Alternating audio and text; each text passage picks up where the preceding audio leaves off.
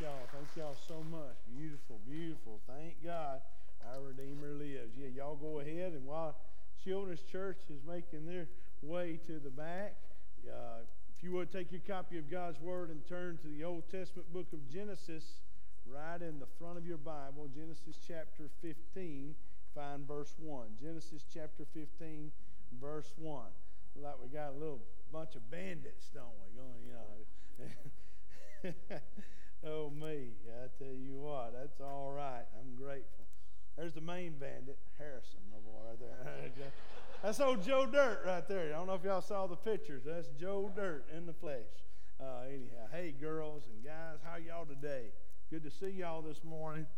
Genesis chapter 15, we're going to read in just a moment. I was thinking, and I shared earlier, I was thinking as I prepared to speak to you this week, probably most of us would say we've seen a whole lot of political ads on TV and whatever. You know, I've even, y'all getting these texts and stuff telling you to go vote and all kinds of stuff. I mean, you know, all these, really, just all kinds, you're kind of bombarded. Does anybody feel like you're bombarded a little bit? I mean, yeah, sure we are. And a lot of different things being said and done, and it's overwhelming, and I can understand that, and I'm sure you are too. And you know, I do agree, very important day in our country here on Tuesday. I believe every American that is eligible should exercise the right to vote. I thank God for that. Thank God to be born in America, don't you?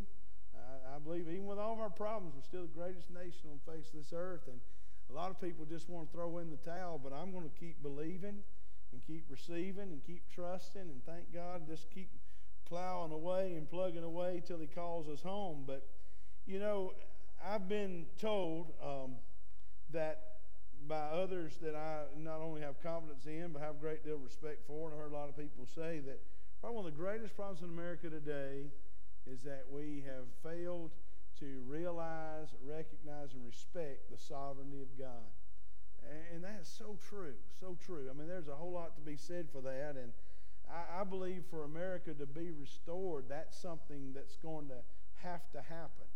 That no longer should we neglect the realization of the sovereignty of God, but we should embrace it. He is sovereign. He is holy. He's in charge. And we're going to talk about that today. And we're going to explore the thought today of the only hope for America. I would love to tell you that the hope for America is found in a political party. I'd love to be able to tell you that it may be in a political candidate. But to be very honest with you, as a follower of Jesus Christ with a biblical worldview, which I think is very important, as a follower of Jesus Christ, that you would develop and keep and exhibit a biblical worldview, that you would view everything that takes place in this world through the lens of Scripture, you would realize that there is no hope for America apart from the Lord Jesus Christ and through God the Father. And I believe that with all of my heart. And we're going to talk about that today. I'm going to share with you hopefully three portraits. I tried to do three in the first service. I only had two, but you know, I only got through two. But we'll try to catch all three. But nevertheless, regardless, I want to give you three portraits today of what I believe in the lives of men from the Old Testament that really began to acknowledge God as the sovereign controller and Lord, that He was the owner. And we're going to talk about that, and we're going to see what God has to say. And we're going to start with one of those portraits right here in Genesis chapter 15. If you found your place physically able, let's stand together in honor and reverence to God's Word, and let's read these six verses together. If we look at this first picture, I believe with all of my heart, what brings hope, not just for America, but for the entire world. It's what the Bible says. It says, "After these things, the word of the Lord came to Abram in a vision, saying, 'Do not be afraid, Abram. I am your shield, your exceedingly great reward.' And Abram said, 'Lord God, what will you give me, seeing I go childless, and the heir of my house is Eliezer of Damascus?'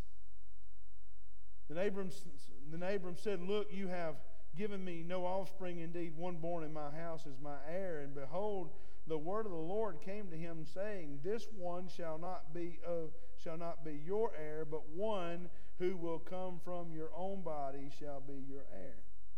Then he brought him outside and said, Look now toward heaven and count the stars, and if you are able to number them. And he said to them, So shall your descendants be. Verse 6 says, And he, speaking of Abram, he believed in the Lord. He believed that he accounted it to him for righteousness. Father, in Jesus' name, I pray your blessing be added to the reading of your word.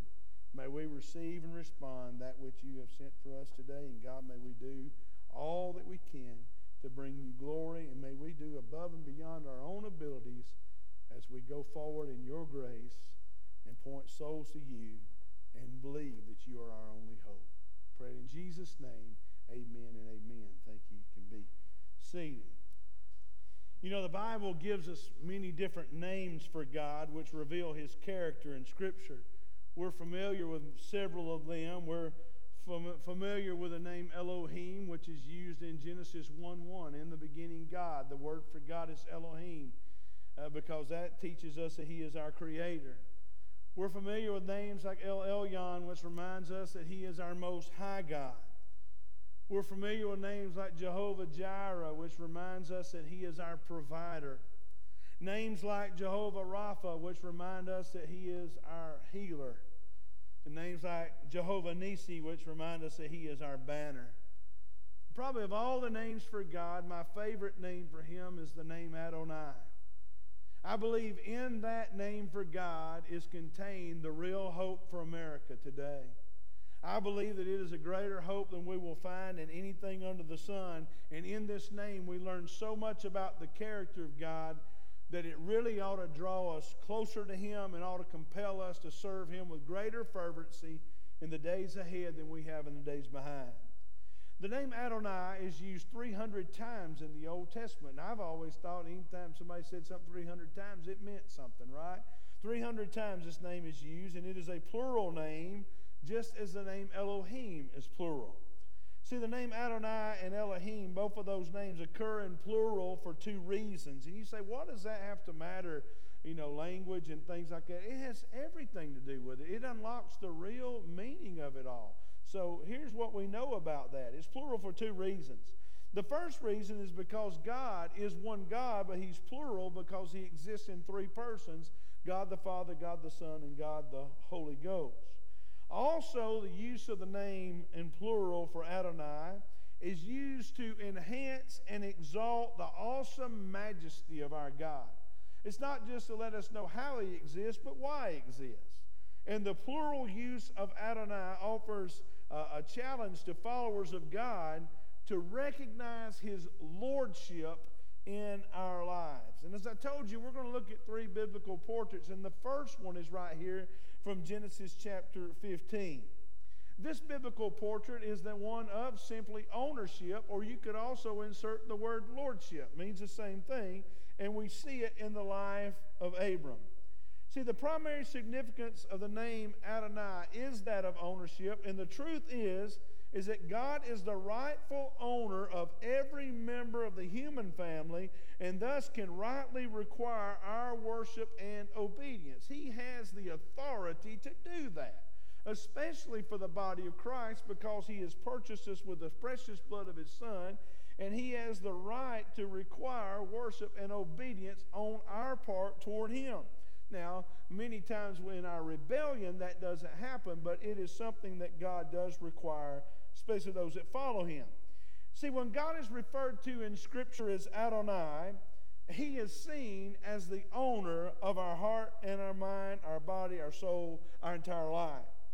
Psalm 97:5 says that God is the Lord. Adonai is the word for Lord in that verse, of the whole earth. See, he is not only creator, Elohim, but he is also owner, Adonai, of his creation. And he reveals his ownership through his word. In Psalm chapter 50, verses 10, 11, and 12, here's what the word says. It says, For every beast of the field is mine, and the cattle on 1,000 hills. I once heard this guy say one time, he said, I love the Lord, and my Father owns it all, and he owns the cat of 9 tails. And you know what? He does, but he also owns the cattle of 1,000 hills. This is what he goes on to say. He says, I know all the birds of the mountains and the wild beasts of the fields are mine. And here's what the Lord said. If I were hungry, I would not tell you, for the world is mine in all of its fullness. What he says is, I don't need you, but I want you. And here's the thing. I don't need you, but you need me. That's what God is saying to us. See, lordship has a dual meaning that involves two words. It involves the word possession, and it involves the word submission. On one hand, lordship means complete possession by God. It means he is totally possessing us. And on the other hand, it requires complete and total submission upon the part of those who call him Lord. There's a dual responsibility, if you will. God fully possesses us, and he requires us to fully submit to him. And when Abram confessed Yahweh as his Lord, here's what he was doing. He was recognizing God's sovereign ownership, but he was also recognizing his own personal submission. Not only does he own me, but I willingly and gladly submit to him. He had declared that God was owner, and that Abram was his to command as he desired. You know, sometimes even as blood-bought but born-again children of God, there are folks who struggle with the fact of that God owns us and that he requires our submission and that he has the right and authority to require us to do whatever he asks us to do, and we should willingly do so. But often there is a resistance, and often open rebellion against being submissive to the lordship of Jesus Christ. That's why Abram is such a wonderful example of one who did as God said. Now look here, even though when he struggled, he still followed God. Now let's talk about that word possession. If we're going to understand ownership, we've got to understand that Adonai, our God, he retains possession of us. Now I want you to get what I'm about to say because I believe it's very important to you. I believe it will help you have the ability to experience abundant life in Jesus Christ. I'm grateful to God for eternal life, aren't you? I'm grateful that my eternity is not based on what I do, it's based on what he did. And I'm grateful that he loves us and he keeps us and seals us with the Holy Spirit of promise. I'm grateful for that. But I also want you to know that Jesus himself said that he had come that we might have life and might have it more abundantly. God wants you as his child to enjoy abundant life on this side as we prepare for eternal life on the other side. Here's something Ken Hemphill said. He said, the understanding that the Lord and Master owns everything helps us keep life in perspective.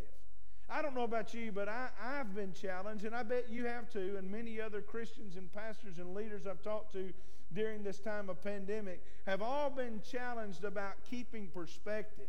It's very difficult because there's so many, it's like the news was changing so fast. The information was coming so rapidly. What was true one day was not true the next. What needed to be avoided yesterday didn't need to be avoided tomorrow. What didn't need to be avoided yesterday needed to be avoided tomorrow. It was just all this different stuff. And there was all these different opinions, right?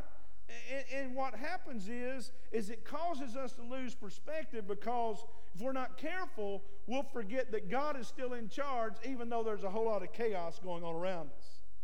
Back up with me just a minute, if you would, and think about what took place in Genesis chapter 12, and it sets the stage for what happened, and we read Genesis 15. God promised Abraham something, and here's what God promised him. He promised him that he was going to make him a great nation, and that that great nation would come through a child that would be given to him by God. But in chapter 15, something's happened. A little time has passed. 10 years have passed. And yet there is still no child. Now think about it for a minute. Abram at that point, he was already old when God first made the promise in Genesis 12. He's 10 years further down the road. He still doesn't see anything. So he probably did what you and I do sometimes. God makes it clear to us. Maybe God makes it clear through a time of prayer and communication or seeking him. God answers, and God makes it clear to us the direction that he is going to lead. But he doesn't do it when we want him to. He doesn't do it on our timetable. He doesn't call and check things with our calendar. So here's what Abram did. He does what we do. He goes back to God and says, hey, God, just want to let you know, you made me a promise 10 years ago. Nothing's happened yet, and I was just checking back to see what's the holdup, right? Sometimes we do that. But notice, there's something that will really help you understand this, okay? In chapter 15, in the first two verses, the word Lord appears.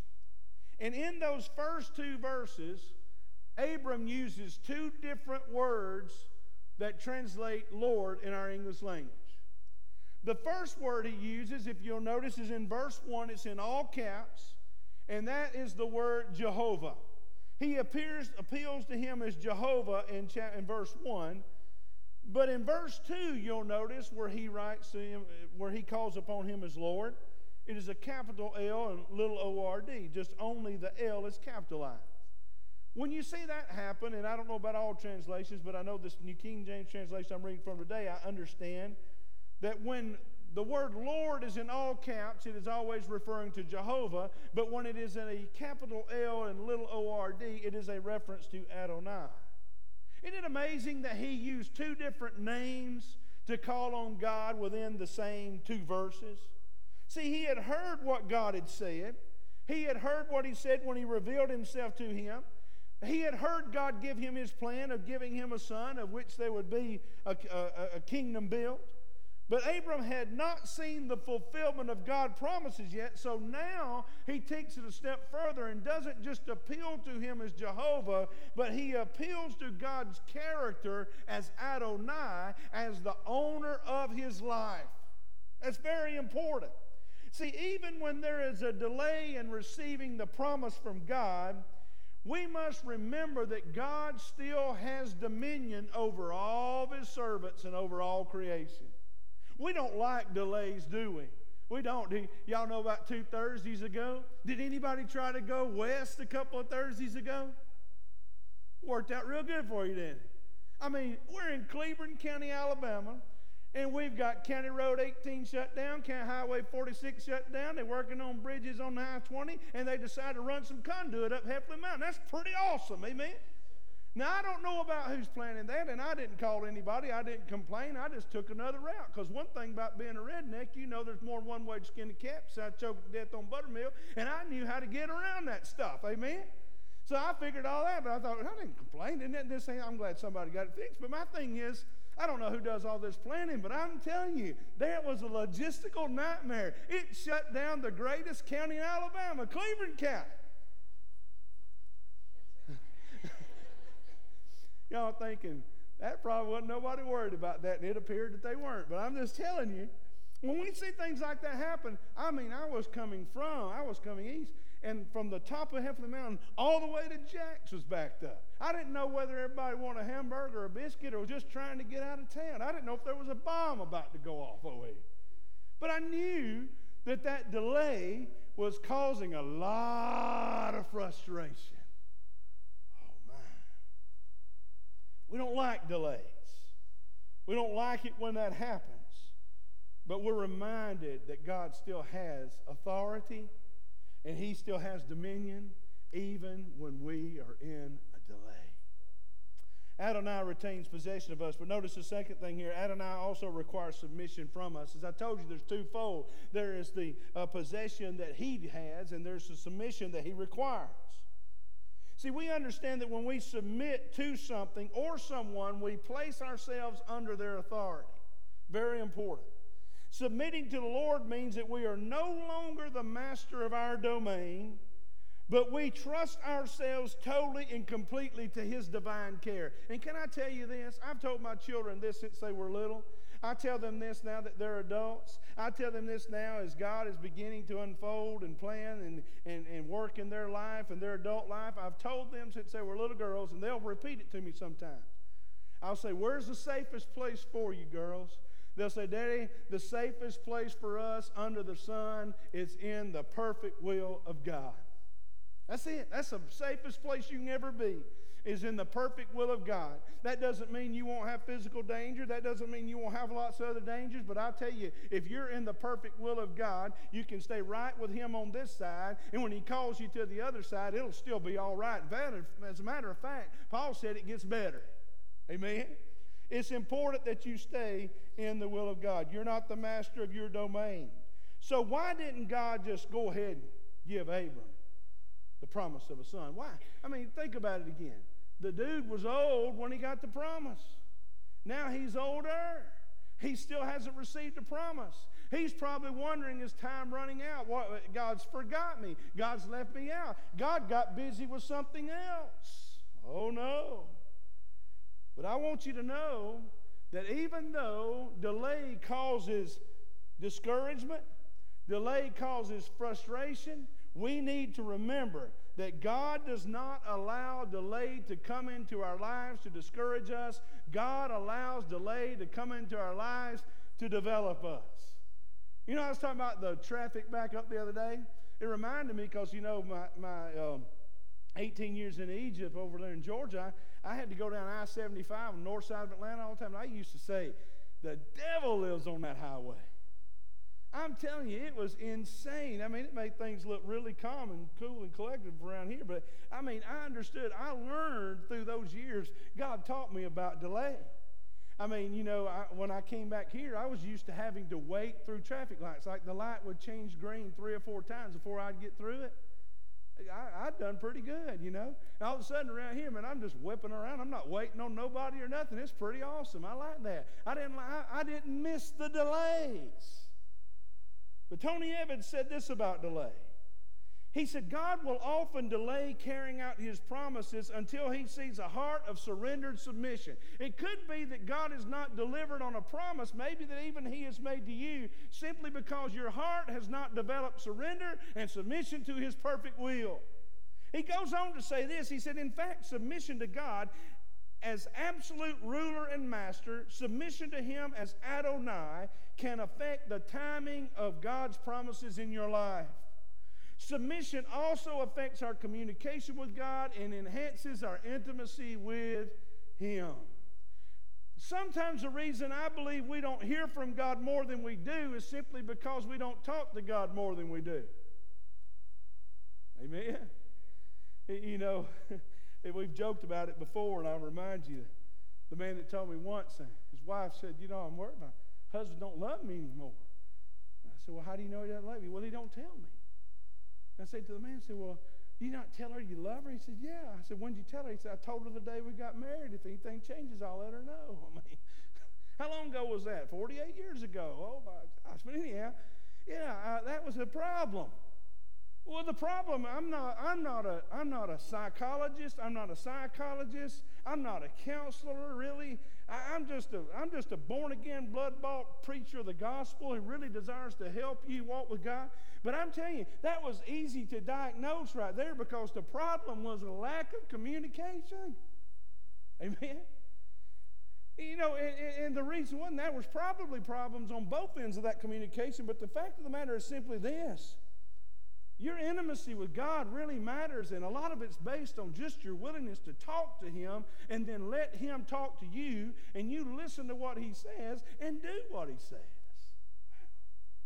See, if we only acknowledge God as Jehovah without acknowledging Him as Adonai, we miss out on the experiencing the full power of His lordship in our lives. Don't you want Him to be Lord of everything? Christ in you, the hope of glory. Don't you really want to see the power of God released in your life? Sure you do. But in order to experience all that God has, all that God can do as your ruler and master and owner of your life, you have to consciously and willingly surrender to Him. He must be in charge. He must call the shots. He must have the final say in all your decisions. That's when He becomes Adonai. See, many people want God to bless them. They want God to take care of them. They want God to provide for their needs without giving Him the right to own them. God bless me, God take care of me, God provide for me, but when it comes down to my preferences or your principles, just stay out of my business. Wow. See, what we fail to understand is that God will not disclose more of himself as Jehovah until we are willing to acknowledge him as Adonai, the owner, the one who's in charge. God help us today. A lot of Christians today that have been rescued from eternity in hell. This is really stirs my heart. Many people today walking the face of this earth, many people sitting in our church pew, many may be watching online that are children of God that have been rescued from eternity in hell. That when it comes to the direction of their life, they want to take that back. They want to take back ownership of their life. They just want enough of God to not have to spend eternity in hell. That's not what he's about. Hear me, friend. If you're truly a child of God, when you came to Christ, you died.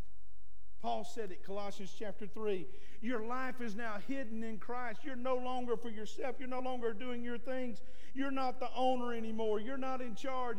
You're not calling the shots. You're not the owner, but you are the steward. Because the Lord is the owner of everything that exists. Nothing under the sun is not his. It's all his.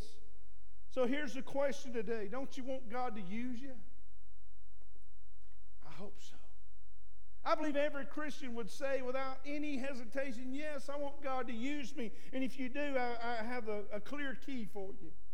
And the key is this.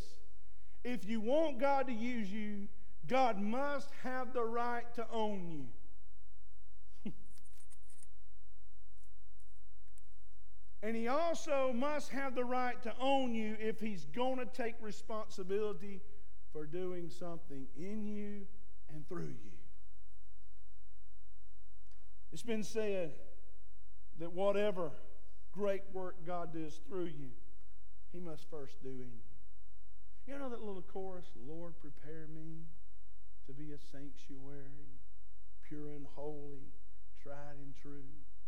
With thanksgiving, I'll be a living sanctuary for you. Isn't it amazing how God wants to do those things and how all he wants to do through us, he must first do in us. And sometimes we may say, I'm not seeing anything coming through me. Maybe it's because God's still trying to work it into us before he can work it out of us. Ownership. Let me look at you a second picture if I can. A second picture is found in the story in Judges chapter 6, story of Gideon about relationship. See, if he's going to be Adonai, he's going to have ownership, but he's also going to have relationship with you. See, whenever we enter into relationship with him, we discover our true purpose in life. Do you realize, you know why a lot of people lack purpose in life? Because they've never entered into a relationship with the Lord Jesus Christ, who came to redeem us from our sins, be our Lord and Savior. See, when we enter in that relationship, we discover true purpose, and that is to simply serve and glorify him. Thus, when we call him Lord or Adonai, we must be prepared to serve him. You ever felt like maybe you're the last person on the planet that God would ever do anything with? Sure.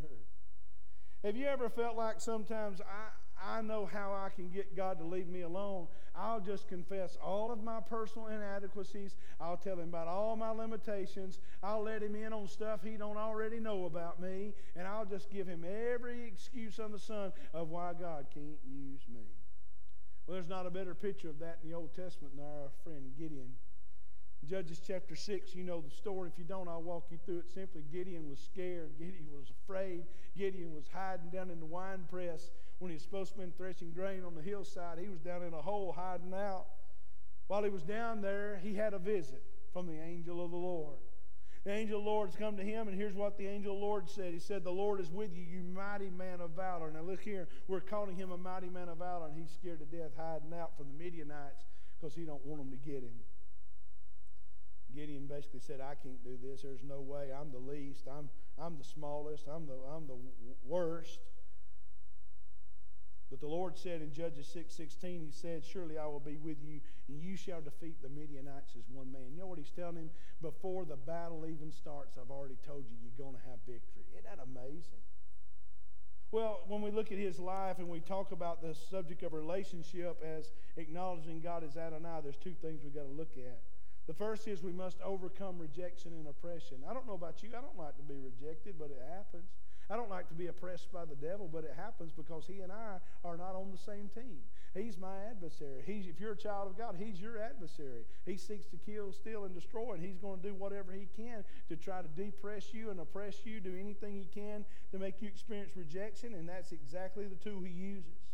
See, God had promised to use Gideon, but he was a little hesitant to surrender. You might be here today. God is promising to use you. He's using this word. He's using the word of the Holy Spirit speaking into your life. He's letting you know he wants to use you, but you're resistant and you're hesitant and have all sorts of excuses, just like Gideon. You might say, I'm too busy. I don't have time for anything else. If I do anything else, I don't know what I'm going to do. Let me just say this. If you're too busy to talk to God, you're too busy to worship God, and you're too busy to serve God, then you're just too busy with a lot of the wrong stuff.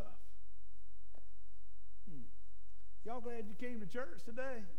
Amen. Hey, look here. You know why I tell y'all stuff like that? Let me just say, you know why I tell you that? I don't tell you that because it sounds good. I don't tell you that for any other reason than I flat love you, and I don't want to see you live a life that is not bringing glory to God simply because you're either afraid or you're just overscheduled or you're just doing all this stuff that's just taken God and pushed him over here and said, I'll come get you when I got a problem. I don't want you to live like that. You know why? Because the God I serve, the God who called me, and the God who sent his son to die on the cross for our whole world doesn't want you to live like that because he paid too high a price for you to live a mediocre, run-of-the-mill, so-called Christian life in America, which doesn't really resemble much of anything that we read about in the book of Acts. Nope. Okay. All right, moving on. Somebody said, amen. Here's another thing. If we're going to have the right relationship, we must be obedient regardless of the obstacles. Gideon had a little obstacle, didn't he? He had a very large Midianite army that was much larger than his. He had 32,000 people, which seems like a pretty large army for that time, but it was very small compared to his adversary, the Midianites. But the Lord came to him and he said, you know what, you got to say I got 32,000. He said, you got too many. It don't make sense. Sometimes, you know, Miss Connie, Brother Marty, sometimes when God leads us to do things that bring him the greatest glory, it just doesn't make any sense. What do you mean I got too many? Oh, you got too many. So through a series of tests, they whittled that army down, and they went all the way down from 32,000 to 300. Now, wait a minute. He's already taken on an army much larger than his at 32,000, and now you're going to get me down to 300. How in the world is victory? You've already told me victory's coming. How's victory coming when it looks like I'm just going to be a sitting duck, like they're fixing to run over us? How is this going to happen? You know how it happened? It happened when they began to acknowledge God as Adonai. See, God can bring great victory with little when we acknowledge him as Adonai. Here's something Tony Evans said. He said, when God is your Adonai, you'll see him overcome the Midianites in your life. You'll watch him overrule people who hold you down. He'll keep you from maximizing his call on your life and spiritual potential. He said, well, all of those walls will come down when you acknowledge him as Adonai. But think about this. It's not just him. We could go on and on and on about those that had to acknowledge this. We could go on about Isaiah. We could think about what happened to him. You know what happened to Isaiah? In Isaiah chapter 6, he's in the house of the Lord, and it's in the year that King Uzziah died, and God begins to call him because, listen to me, many times God uses keys to our victory that are totally opposite of what we expect. Sometimes we can't see Adonai until he allows something to die in our circumstances. And here's what he will do. He will allow that thing, he will allow that person, he will allow that idea that we depend on to lose its influence on us. And God allows things to take place wherein we can no longer depend upon that which we did. I don't know if that's ever happened to you in your Christian experience or your walk with God. If there have been times you're propped on stuff and you're propped up pretty good and you're feeling all right about that, and you think you've kind of got things mapped out, and then all of a sudden God shows up and he turns your apple cart upside down and he changes everything about you. The best thing ever happened to me as a young pastor is I'd already built a house. I'd already got settled in. And I thought, boy, this is just the way it's going to be. I have a little family settled. And I was working and pastoring bivocationally. And the Lord came one day and got a hold of my heart, turned my apple cart upside down, and he changed every plan that I had, took every prop out from under me. You know why? Because he had to knock some rough edges off of me. I know what y'all thinking. He didn't get them all. But look here.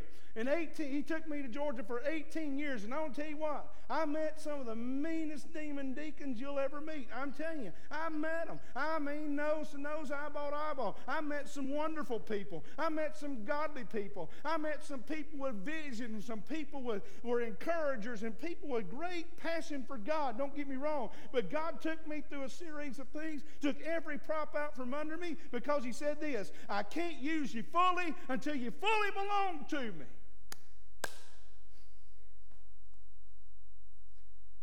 And through the 18-year period, he knocked all those rough edges off, and he returned me to home as a fully polished preacher, right? What? Yeah, what are y'all laughing about? No, I'm far from polished. I butcher the English language and a lot of things like that, but I'll tell you this. The journey I went through was the best thing that ever happened. Boy, it made me uncomfortable. I didn't have any family. I didn't know anybody. Didn't have no grandparents. Didn't have nobody around to help with the doctor and the pickup line and the orthodontist and the dance classes and the tumbling and all that. Man, it was me, Angie, Caitlin, and Brooklyn, and Jesus.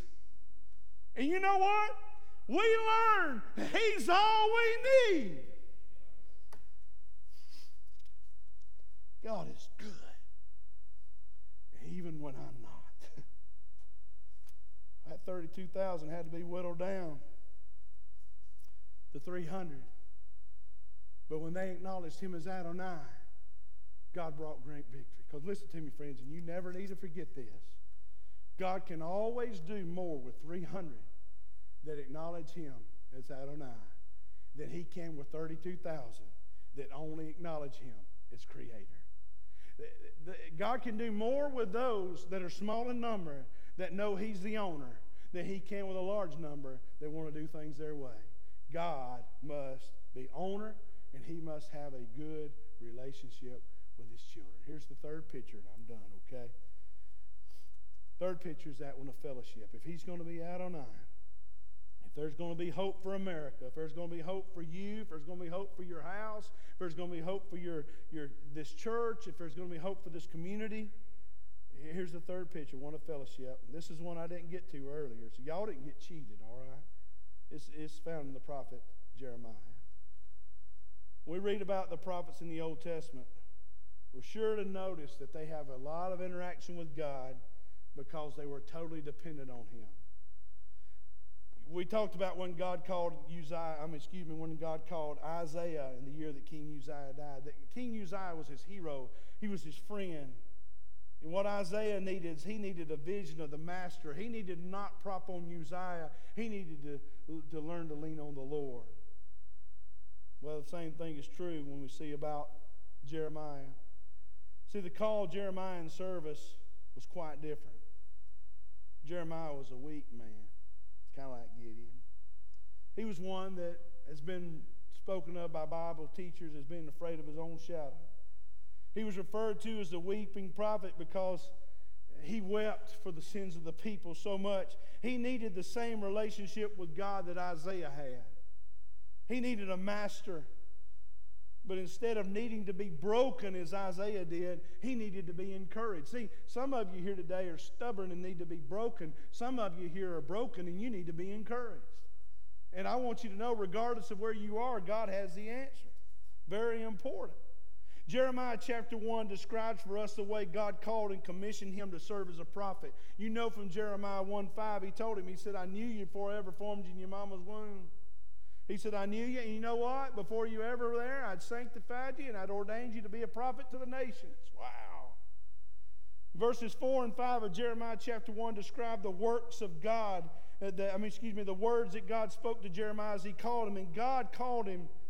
He didn't call him out of a family or a bloodline of prophets. He was born into a family and a bloodline of priests. He could have had it made. He could have had an easy life. But God had called him to do something that wasn't going to be easy. God wanted him to be a prophet. So when Jeremiah heard the call of God, he began to tell God why he couldn't do it. Here we go again. Verse 6. Then I said, Lord, behold, I cannot speak, for I am but a youth. And I tell you, that takes me back so much. When God called me to ministry, I knew very little about the Bible. You know what? I needed a little bit of what Isaiah got. I needed to be broken. But I also needed what Jeremiah got. I needed to be encouraged. After the Lord Jesus saved me as a young, I remember the clear day, the day I was saved. I was 10 years old. I'll never forget the day God saved me. There was something that began to happen in my life as I got a little older. I began to drift from the Lord.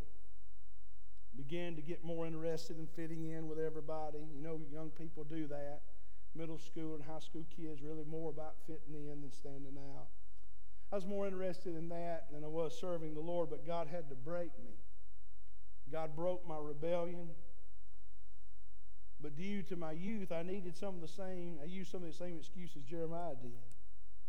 I needed to be encouraged of his presence. I needed to know that he'd be with me and he'd never leave me and he'd never forsake me. And when I got deeper into his word, I found that to be true. And instead of just following the crowd, instead of just doing what everybody else did, God began to say, look, I've not molded you or built you or formed you to just follow around. I have molded you, created you, and I've ordained you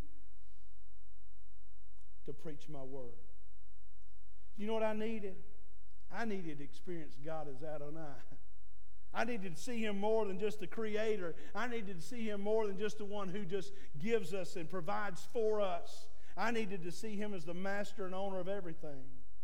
So God did some things to fulfill his role as Jeremiah's master and calm his fears. If you're here today and you say, man, I just need to be encouraged, this part's for you. He gave him encouragement through assurance in verse 7 of chapter 1.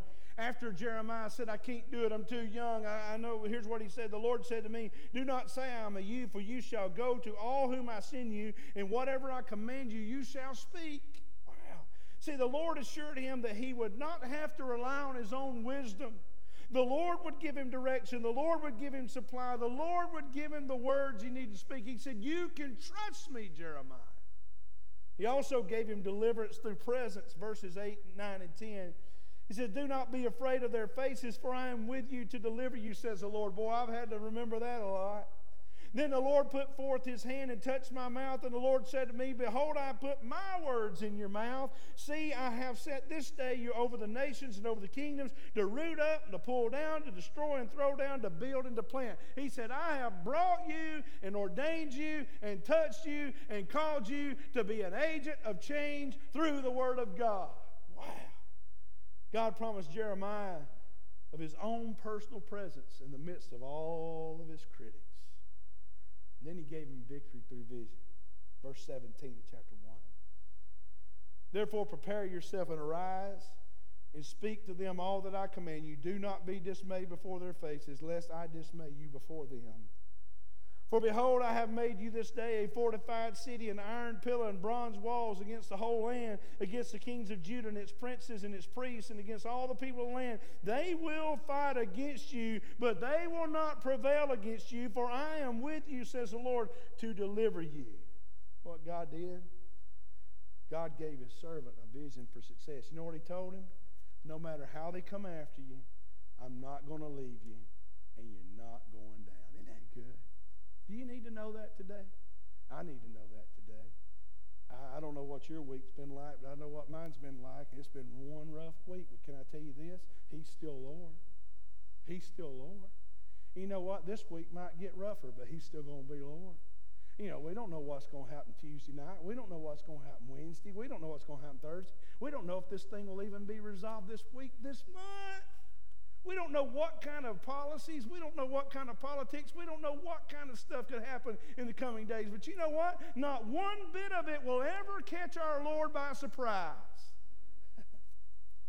You say, okay, Brent, give me these portraits. Now, how can I know if I personally am acknowledging God as Adonai? How can I know if I am acknowledging Him as owner and not just creator? Not just the one who blesses me and provides for me, but the one who's all up in my business and directing my life.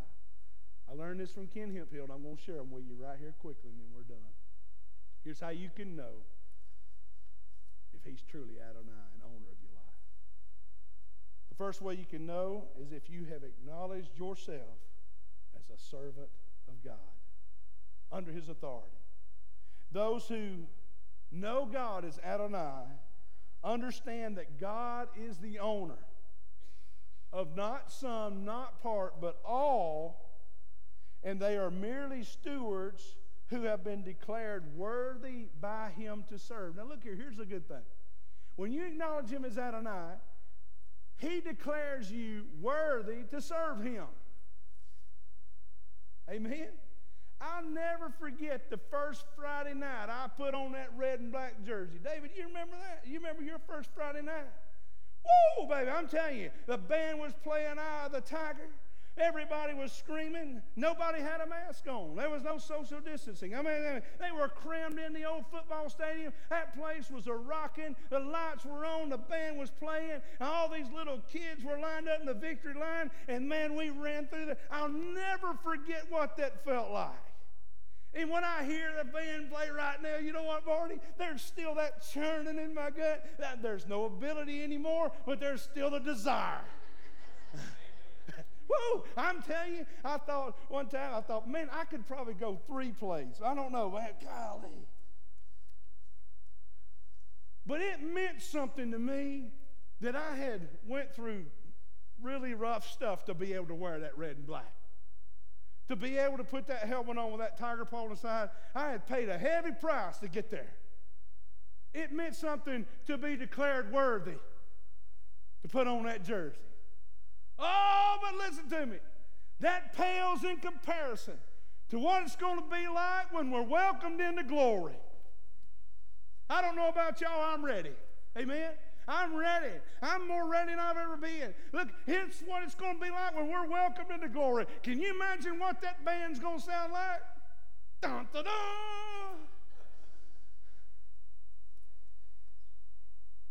And we're going to be welcomed because we've been declared worthy through the blood of Jesus Christ. Wow. I'm going to move this out of the way and let my hair down. That fires me up.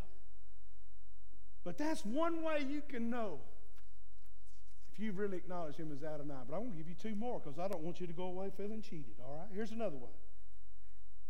If you've acknowledged Him as Adonai, owner of everything, you understand that your master can supply all your needs and that He is the only one who provides supernatural empowerment that enables you to serve God effectively. Look here. If you go out of here today and say, you know what, I'm pretty rough, I'm pretty tough, and I'm all the stuff, and I'm hard to bluff, right? And I can just serve God because I'm strong, I can do it. Yeah, let me tell you, by tomorrow morning, by about 9 o'clock, you're going to find out real quick, you ain't enough by yourself. You cannot do it. You need Him supernaturally through the working of the Holy Spirit that indwells every believer to enable you and empower you to serve Him. You can't do it by yourself. We will all fall flat on our face. We need God in charge of this thing. And then there's the third one. The third reason and third way you can know if He's really Adonai, owner of your life, is that you realize that you can do whatever He calls you to do. I like that. See, when He's Adonai, you realize, I can do whatever He calls me to do, not because I'm strong, but because I'm weak. Not because I'm gifted, because I'm not. But I can do it because He said so. And He provides the strength. He provides the resources, And he provides everything we need to accomplish his purpose. Now, let me leave you with this, okay? There's a few phrases I've heard over the years, and I bet you heard them too. Is anybody new to the Baptist Church? Everybody been around the Baptist Church a long time? Okay. If you're new to the Baptist Church, it's okay. Don't be afraid. We ain't going to call you out. We will not baptize you on the spot. We just want to. Okay, just it. Well, good. Most y'all are not new to the Baptist Church. So some of this stuff I'm going to say to you, you're going to say, yep, heard that. Here's some phrases I've heard before. We can't do that. Y'all ever heard that in the Baptist Church? We ain't never done it that way before. There's that bad language again, right? Double negative. Okay? We ain't never done it that way before. Y'all, if you Baptist church, yeah. And here's one that when I was a younger pastor, they used to say this to me a lot. Preacher, you just gonna have to understand how we do things around here. Y'all can imagine I didn't do so well. All right, here's the thing. Now, you heard all through those statements, right? We can't do this. We ain't never done it this way before. And, preacher, you're going to have to understand how we do things. Did y'all notice there was a common word in all three of those verses? We. Yeah. I had to say before, that's not going to happen in my church or our church. Whatever. And the reason a lot of times is things don't happen that God wants to happen because it's yours and not his. It can't be yours. It's got to be his. Okay? So the we, all right? Let me get back to that and I'm done. The we. No, we can't do it, but he can. No, you ain't never done it that way before, but he might want you to do different than you've ever done before because he is Adonai. He's the owner. And one person, the preacher, you're going to have to understand how we do things. You know what I have to understand as a pastor? I want you to know this. I love and respect every one of you more than you will ever know. I have deep respect for everybody in this building, everybody in our church family. I have deep respect for the body of Christ as a whole. But can I tell you that my number one passion, driving force, and accountability is not how we or you have done things before, but it's how God wants to do things today and tomorrow, and it's what he says to do, not what we say to do, that will matter in judgment. See, that judgment word, it's really driving me more and more the older I get because I know I'm closer. It really gets my attention because here's the thing. When we acknowledge him as Adonai, you know what he'll do? He'll change you. He'll change your family. He'll change this church. He'll help us influence and impact the community with the gospel of Jesus Christ like never before. And he'll get glory for it all. And he might just use you to be a spark that helps change a nation. We're all getting the stuff, get out to vote, and you should. Don't ever hear me, you'll never hear me minimize that. But let me tell you, I have a candidate to present to you that doesn't need your vote. He's already pretty awesome. He's in charge. And I just read about him. He's creator and Lord of all. I would ask you not to cast your vote for him, but to cast everything you have on him. 1 Peter says you can cast all your care on him, for he cares for you. So no, he's not a candidate for office. He's Christ in you, the hope of glory. He's the Lord of all creation, and he loves you. He wants to direct your life. Pray with me. Father, in Jesus' name, I want to thank you for your word today. I want to thank you for how you've helped me today, Lord. How you've encouraged my heart to remember that you're in charge. Lord, I'm sure that every person in this room has been challenged in some way or at some level this week to disregard the fact that you are owner and not just creator. We've all been challenged to try to take the reins of our life and do things the way we've always done it, do things the way we think only we can do it without your intervention. But Lord, I believe in the days ahead, throughout all that we've experienced in these past 7.5 months, Lord, nothing has caught you by surprise, because you're not just creator, you're owner. Nothing has taken you by surprise, and you know the truth behind all of the talk. You know what's really going on. You know the things that are hidden to us are completely revealed to you. Nothing on the sun's hidden to you. But God, we commit ourselves. We commit this church. We commit everything we have to your lordship, your ownership. Because, Father, apart from you owning this church, your people, Lord, we're merely just spectators at a religious ceremony. When you've called us to be active participants in the worship and service of a holy God, that's where we desire to be. God, give us grace through this week. Remind us to trust you, and regardless of what happens in the coming days, may we always remember that you're still Lord. We give you praise right now, not just for what you do, but for simply who you are. We pray it in Jesus' name. Amen and amen. Hey, I want you to look this way just a moment or two, and just remain in an attitude of prayer, if you would, just with our heads bowed, just for a moment. And if you would, Miss Terry, would you just hit a few notes there, just play a little bit?